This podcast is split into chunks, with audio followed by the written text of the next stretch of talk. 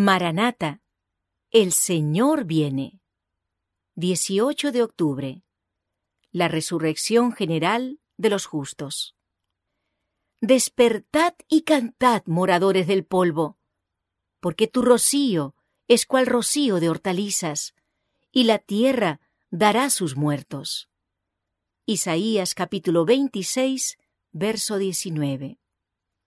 El Rey de Reyes desciende en la nube, envuelto en llamas de fuego.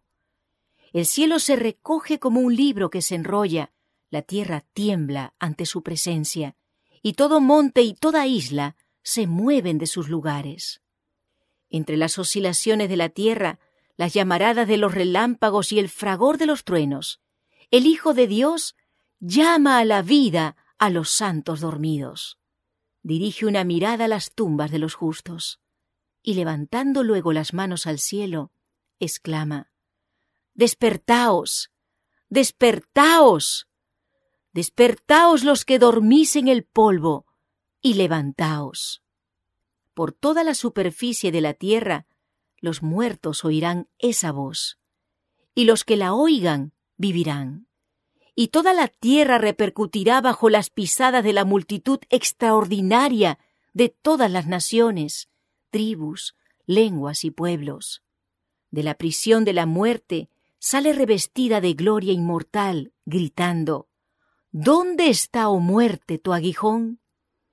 ¿Dónde, oh sepulcro, tu victoria?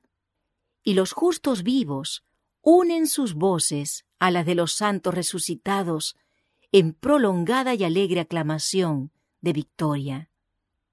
Todos salen de sus tumbas de igual estatura que cuando fueron depositados en ellas, pero todos se levantan con la lozanía y el vigor de la eterna juventud.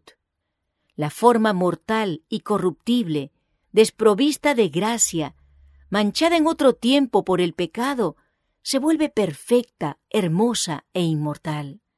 Todas las imperfecciones y deformidades quedan en la tumba. Los justos vivos son mudados en un momento, en un abrir de ojo. A la voz de Dios fueron glorificados. Ahora son hechos inmortales. Y juntamente con los santos resucitados, son arrebatados para recibir a Cristo, su Señor, en los aires. Los ángeles juntarán a sus escogidos de los cuatro vientos, desde un extremo del cielo hasta el otro. Cuando los niñitos salen inmortalizados de sus lechos polvorientos, inmediatamente vuelan hacia los brazos de sus madres.